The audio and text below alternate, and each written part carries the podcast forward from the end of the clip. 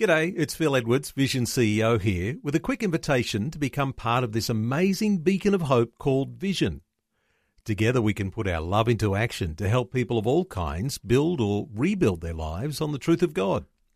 Please consider the part you can play during our upcoming Visionathon appeal, remembering that it's your support that makes Vision possible, including this podcast. Coming up today on The Story.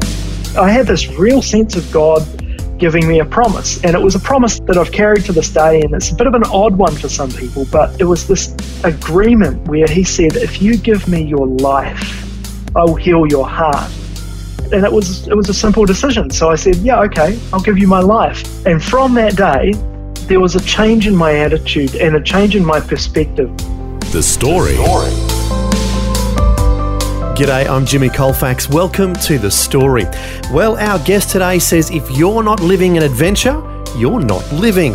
And for Jared Waipouri, his life has been one big adventure from New Zealand to the Caribbean and then settling in the South Pacific island nation of Vanuatu, where he joins us from today.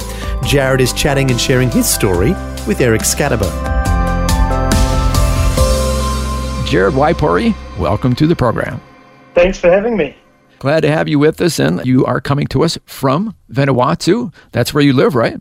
Yes, that's right. I'm living in Teouma Valley, which is about 25 minutes outside the capital city of Port Vila. Okay, and you were originally born in Christchurch, New Zealand, is that right? Yes, yeah. Flat Christchurch. Very okay. Flat. So, as we heard in the introduction, you kind of take a, a, long way to go to Vanuatu through the Caribbean and some trips back and forth. We'll get to all that, but a lot of traveling and adventures. And so, where do we want to start? The funny thing is, the start is really in Christchurch. In this upbringing, where for the first quarter of my life, I really went nowhere. But I had this experience of childhood where I grew up knowing who God was and knew who Jesus was. And mm-hmm and then uh, my parents split up when I was 10, and, and in the process of that split up, I ended up spending a lot of time with my extended family on the farm, and mm-hmm. they uh, they're the Christians who, through this series of really transformative events in their own lives, it turned out to be these people who are so outward focused. And they run this farm, and they've been known to provide uh, care for pregnant mothers in the 70s, and they oh, provided. Wow yeah, they did all this amazing stuff. So we yeah. walked into this, and um, my uncle in particular, he's this guy who, having grown up in the Depression, he kind of had this attitude of, we're going to make it work one more time. So he would take whatever was broken and fix it again, or, you know, look at a broken thing and say, yeah, but we can use that for this thing over here. So I spent all of this time, particularly in my teenage years, around these people who were passionately in love with God and who, who could make anything out of anything, huh. uh, knew how to love people, yeah. and had this amazing connection to missions. And in all of that, I was looking around at all these broken old bits of gear, fascinated by them. Would it be safe to say that you're mechanically inclined? Yes. My uncle taught me to be fascinated by everything mechanical. From a really young age, I had this fascination with machinery and mm-hmm. anything that had any kind of mechanism in it. So uh, watching him working on things and fixing things, it gave me a real sense of anything's possible and you can fix anything if you can just understand how it all goes together. So as a high school leaver, I decided that I would go into a trade. Mm-hmm. So I, I, went off and got training as a, a heavy equipment mechanic and learned how to fix forklifts and learned some of the theory about diggers and bulldozers and tractors and all of that really cool stuff. And you mentioned that you were raised in a Christian family and obviously influenced by your uncle. Did you have a personal relationship with Jesus Christ at that time in your childhood? Yes. I initially I made a commitment to Jesus at about 6. But the journey of my parents separating and there was some some things that happened within our church so we didn't end up in church for quite a long time, and mm. that whole journey really kind of created a distance, and I didn't mm. really have a lot of really kind of strong engagement with my faith mm. during okay. high school. Then what happened? As a 17 year old, we were we'd started attending this tiny little church that my aunt and uncle had started years and years earlier, and it was a long way out of town. It was it was a challenging logistical thing for my mum, but she's this woman of faith who really had a sense that the Lord was saying we needed to do this. And so she started taking us off there every couple of Sundays and, and we engaged in this community of believers. And, and as I connected with these young people, I started to feel a belonging and a sense of welcoming that I hadn't experienced up until that point. As a school student, I was kind of one of those kids who didn't quite fit. I wasn't quite nerdy enough for the nerds, and I wasn't quite sporty enough for the sport people, and I wasn't that cool. So I kind of I didn't quite settle in any group in school. So Hmm, we go yeah. off to this church, and they, they have this dynamic youth group where I felt welcomed and included and engaged and valued. And so over the course of about six months, I started to sort of feel a sense of the Lord drawing me back closer to Him. Mhm. So it all culminated uh, with this Queen's Birthday weekend camp Mhm. with the youth group, where my uncle stood up and he gave this very short message, but a message that said, Are you going to follow Jesus with everything you have or something else? You need to mm. make a decision. And I, I had this real sense of the Holy Spirit meeting me in that place and a sense of God giving me a promise. And it was a promise that I've carried to this day, and it's a bit of mm. an odd one for some people, but it was this agreement where He said, If you give me your life, I will heal your heart. And at that stage, even as a 17 year old, there was there was a lot of hurt there. You know, in particular around my family breaking up and, and mm. where I fit in in social contexts. I didn't mm-hmm. necessarily know how to describe it, but there was a real sense of, of hurt. And so the Lord kind of gave me this ultimatum: you give me your life, all of it, and I'll heal your heart. And it was it was a simple decision. So I said, Yeah. yeah okay, I'll give you my life. And from that day, there was a change in my attitude and a change in my perspective where I realized that this was no longer just about me enjoying things and doing what I thought was best. Um, I'd come to that point in life always having a sense of I want to do something that makes a difference in the world. But now I'd, I'd committed my life to the Lord, and so I knew that the difference I'm going to make is going to be a difference for the Lord. I'm going to make a difference because God has connected with me and He's given me purpose. So, yeah, that was a pretty major turning point. Okay, and now we go back to what we talked about earlier, you being mechanically inclined. How did that tie in with all this? Well, that was that was an interesting challenge. I went off and got an apprenticeship in a, just a normal forklift industry workshop, and but alongside that, I was doing my work and, and doing okay. But alongside that, I had this connection to the church, and so what happened is I spent my weekends and my evenings focused on what can I do in the youth. So I, I got engaged with the youth ministry and mm-hmm. started helping with mixing the sound on a Sunday morning and eventually that led to getting involved in the worship team and even singing and leading worship at one point. Oh, wow. So I had this this career where I was an apprentice mechanic and trying to fix things and learn how to fix things and Mhm. you know doing the best I could there. And in the not so distant background, I was taking time off work to take youth on special camps and go off on Easter camp and do all this stuff that was specifically engaged with trying to help our church to reach the community. And so at some point, did you have to make a decision? Oh, that was hard. It was, as an apprentice, I wanted to do well and I wanted to have as many opportunities as I possibly could. Mhm. But there were definitely some times where I felt sort of held back and I was stagnating in my job. And what I didn't understand at the time was that what I was feeling was a sense of calling, that the Lord was calling me to more than just being a mechanic. Hmm.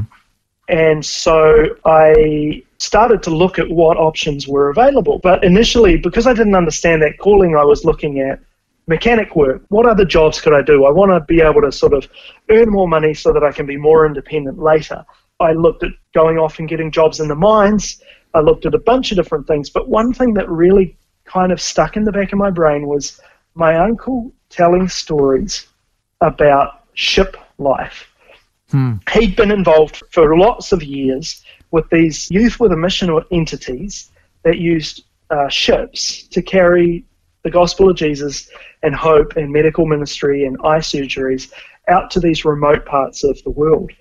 And I knew about this, and he told me stories about it, and it was always in the back of my mind. And so, as a almost qualified tradesman, I was just on the end of my apprenticeship. I started thinking about ships and thinking maybe I should get a job on a ship because the pay is good and I'll get to do some really interesting things. Mm-hmm. And then when I'm not on the ship, I can come home and, and serve the Lord in youth ministry. And as I started looking, there were some job opportunities that came up.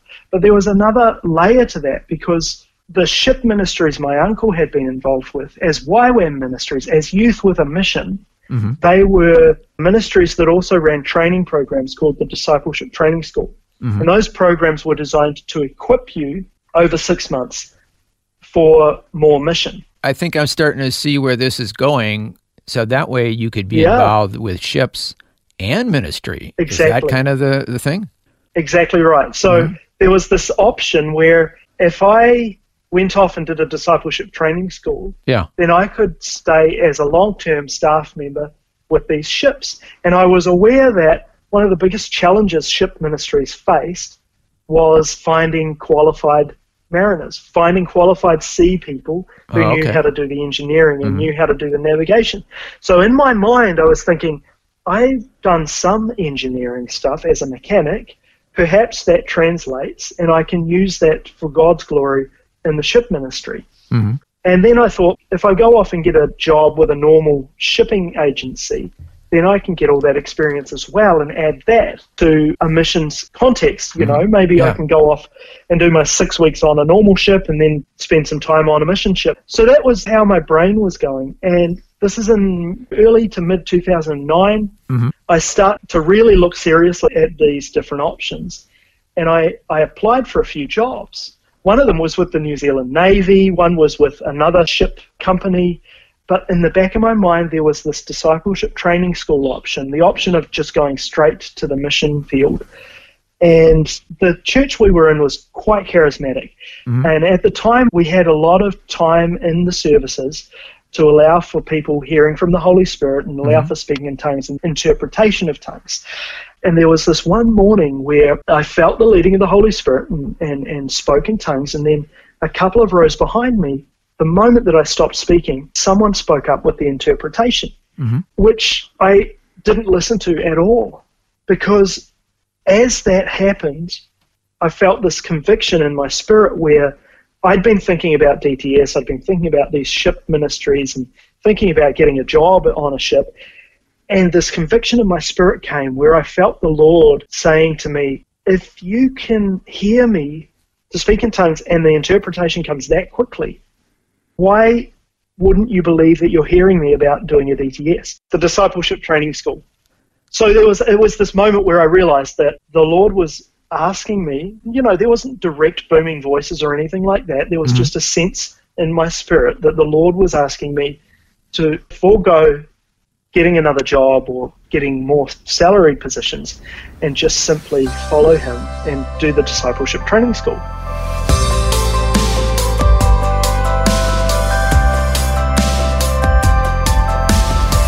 You're listening to The Story. Today, Eric Scatterbo is chatting with Jared Waipouri, who's joining us from his home in the South Pacific island nation of Vanuatu. As we're hearing, Jared's sharing how the Lord had been working in his life and leading him to discipleship training school with Youth with a Mission, or YWAM. However, as we're about to hear, his secular job was becoming more and more attractive. We'll find out what happens next in Jared's life when we return. The story. If this program has highlighted something you'd like prayer for, we'd love to pray for you. Call 1 800 Pray For Me. That's 1 800 772 936. It's a free call. Or text 0401 132 888. Hi, I'm Jimmy Colfax, and this is The Story. Our guest today is Jared Waipouri, who's joining us from his home in the South Pacific island nation of Vanuatu. As we heard before the break, Jared shared his story and how the Lord led him to attend discipleship training school with Youth with a Mission, or YWAM. Now, Jared shares what happened next in his life as he continues his chat with Eric Scatterbo. And meanwhile, what was happening at your position? Oh, well, that was the best part. There was another part of that process where I had that sense in the church service, and then a few weeks later, I got a phone call from that uh, shipping company. And the guy was saying, Look, I just spoke to your boss. He said you're joining the Navy. Are you sure you want a job with us? I need to know because tomorrow we're interviewing, and 10 days from now, whoever's successful is getting on the ship. And that phone call happened as I was preparing our youth group to go off on a, a major youth conference. So I spent this youth conference going, I need to say no. I, I said no. Actually, I said no the following day because I knew the Lord was already speaking. So I said no and got back to work a couple of days later. And I walked into my boss's office and I said to him, I just want to let you know that I'll be leaving at the end of the year because I, I need to go and do this missions training course. Well, he was a Christian, right? And Uh-huh. uh, it wasn't uncommon for us to walk into the his office first thing in the morning and see him with his Bible open. Oh, okay. Um, a tradesman, really, really quality mechanic, very, very competent manager. One of the best experiences I've had in terms of management and employee. Uh, so he looked at me and said, "Okay, thank you for letting me know." And it was that. Oh, that was all it? it took. Oh, wow. That was all it was. But at the same time that all of this was happening, I'd just finished my apprenticeship and become trade qualified as a heavy equipment mechanic. So you could start making some big money. Is that right? Yeah. And a few weeks later, um, my boss called me into the office and said, On Monday, you're moving into a van. And what that meant was, until then, as an apprentice, I'd been working in a workshop environment, in a, the single environment all the time. You drive to work in the morning, you do your work inside the workshop, and then you go home. But there, we had this whole other array of mechanics, and they were field service mechanics who they got a company vehicle, and they spent their days driving around, changing uh, scenery every two hours, fixing broken machines and servicing customer machines that were on a customer site. So you're getting this promotion. Yeah, absolutely. I'd always wanted it. The whole time I'd been working there, all I wanted was to get into a van and go trotting around fixing people's stuff. So I finally got told you're getting a van. And that wasn't just about going off and seeing better scenery, which was definitely a bonus. It was about being able to test my skills a little differently. And it was about the fact that not having to drive to work every morning meant I was saving all that fuel money because I suddenly had a work vehicle. Yeah. Uh, and it meant I could take on different hours and have a little more overtime to pay the mortgage with, and all of these really great bonuses. Yeah. So it's becoming more and more attractive to you. Oh, it was fantastic. I got trade qualified, I got put in a van, I got a pay rise. There's this underlying thinking of in six months' time, I'm out of here. Hmm. And So that decision's getting harder and harder to stay with that decision you made. It was certainly testing it, yeah. Hmm? Yeah. So I remember getting up in the morning and getting in the van and driving down the road through our little town on the way to work. And I remember thinking to myself as I was driving, God, what on earth am I doing? I'm walking away from this, this amazing job, this amazing house, this amazing life that I have, ministering to these amazing young people. I'm walking away from all of it for this five month school, and then I don't know what's going to be here when I come back. The fact that I didn't come back is a whole story in, in itself. But you know, I remember driving down the road thinking, "This better be you, God, because if it's Yeah. not, I'm going to look really silly." Yeah. You're, you're taking a big risk there, oh yeah, but with the assurance that this is where the Lord wants you. yeah, very much so, very much so. So what happened? So I I resigned. I gave my notice at the appropriate time, and, and at the beginning of 2010, I finished working as a forklift mechanic, and I packed all my stuff into storage and sold the half share of a house that I had. I sold it to my flatmate's friend, which was fantastic. That was a total provision of God, because just a quick side note, um, that was just after the global financial crisis, so the housing market in New Zealand had plummeted. Okay. Uh, and I owned half a share in this house with a, a, another church friend of mine. Uh, and I said to him that I wanted to sell, but he didn't want to. His younger brother, though, was interested in buying off me. So what eventuated is that this younger brother bought the house off me for probably more than it was worth at the time, knowing that I was about to go off into this mission field. So that in itself was a real provision of the Lord yeah. that we were able to do all that transfer without lots of lawyers and messy paperwork and real estate agents. Yeah. Uh, it was just a transfer into my bank account and a signature on a bit of paper. So that in itself was a provision of the Lord. And then in January 2010, I got on a plane. And I remember as the plane was taking off, it was the first plane of the day out of Christchurch Airport. And I remember looking through the window and I happened to be on the left side of the plane and I was facing east and I could see the sun just starting to come up over the horizon. Mm. And I remember having this really sort of intense thought that this is the last time you're going to look at this view for a long time. And that was a really kind of unsettling but also exciting moment, knowing that I was not coming home anytime soon. Your adventure was beginning. It was very much beginning. The funny thing is, in the Youth with a Mission world, most people go a long way for their discipleship training school. So I arrived in Tauranga, New Zealand, and there's people from Canada and America and Ireland and Sweden and Switzerland, wow. and then there's little old me from New Zealand. And you're just a hometown boy almost. Oh yeah, and uh, but for me this was a big deal because I'd never left Christchurch for more mm-hmm. than three weeks. Yeah. So just going to the North Island for five months was a big deal. Little did you know what was in store for you in the future. oh, so many things. Yeah. And the discipleship training school was nothing like what I anticipated. I was expecting this training program that would equip missionaries and then send them and they could be missionaries. What I didn't realize was that for years the discipleship training program had been a place where the Lord would meet people in the depths of their need and, and, and restore their hearts and resolve brokenness and do all of this other stuff as well as equipping mm. them for mission. Oh, so more equipping your heart than just equipping you with head knowledge. Oh, very much so. Yeah, very much so. So there was there was this moment where our school leader stood up and said, "People call this heart surgery with God." In terms of, you know, it's going to heal your psychology and emotions and mental capacity and transform how you think about just everything.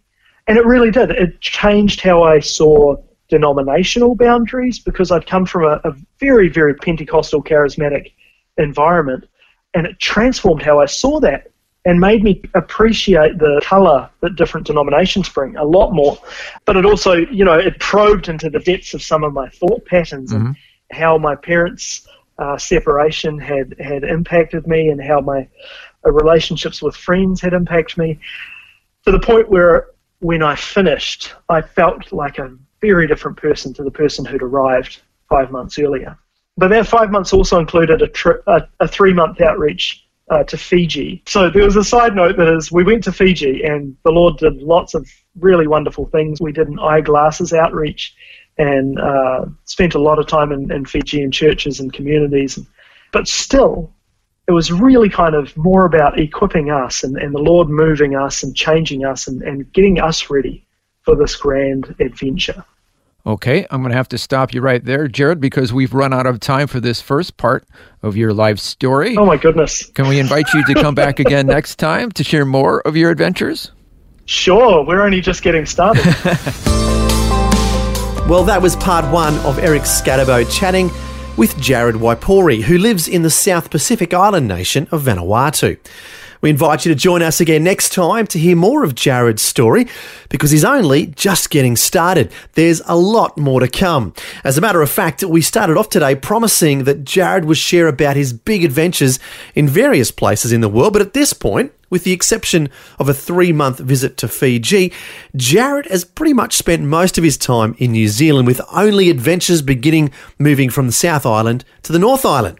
But Jared said all of this was about preparing his heart and helping him grow and mature spiritually so he would be ready for what was coming next. A good prayer for all of us when we're seeking God's will is along these lines Lord, prepare my heart for what you have in store for me. I trust that any change initiated by you is for the better, no matter how it appears at the time. Help me to yield to your plans for my life, which are always good and full of hope. Amen. Well, if you'd like to pray with anyone about seeking God's will for your life, our prayer line is 1 800 Pray For Me. That's 1 800 772 936. And we'd love to pray with you on that number 1 800 772 936. Just give us a call you can have a chat with one of our prayer team members. Well, until next time, when we'll hear part two of Jared's story, I'm Jimmy Colfax, encouraging you to share your story with someone today. Next time on The Story. So we got to Panama, and then I was invited to stay and help the ship establish some mission in the Caribbean. So I spent most of 2018 in Commonwealth of Dominica uh, and we provided an eye surgery outreach and some dental care and some primary health care. But in, in the course of doing all of that, we also ended up in the Virgin Islands for a while. And, you know, the Lord provided all the way through. For every time we had a need, He provided what we needed. Jared Waipouri joins us once again to share more of his adventurous story. He was working at a comfortable job in New Zealand when God challenged him to train for ministry overseas. And since that time, his life has been one big adventure in various parts of the world. We'll hear more of Jared's story next time. The story. Just another way Vision is connecting faith to life.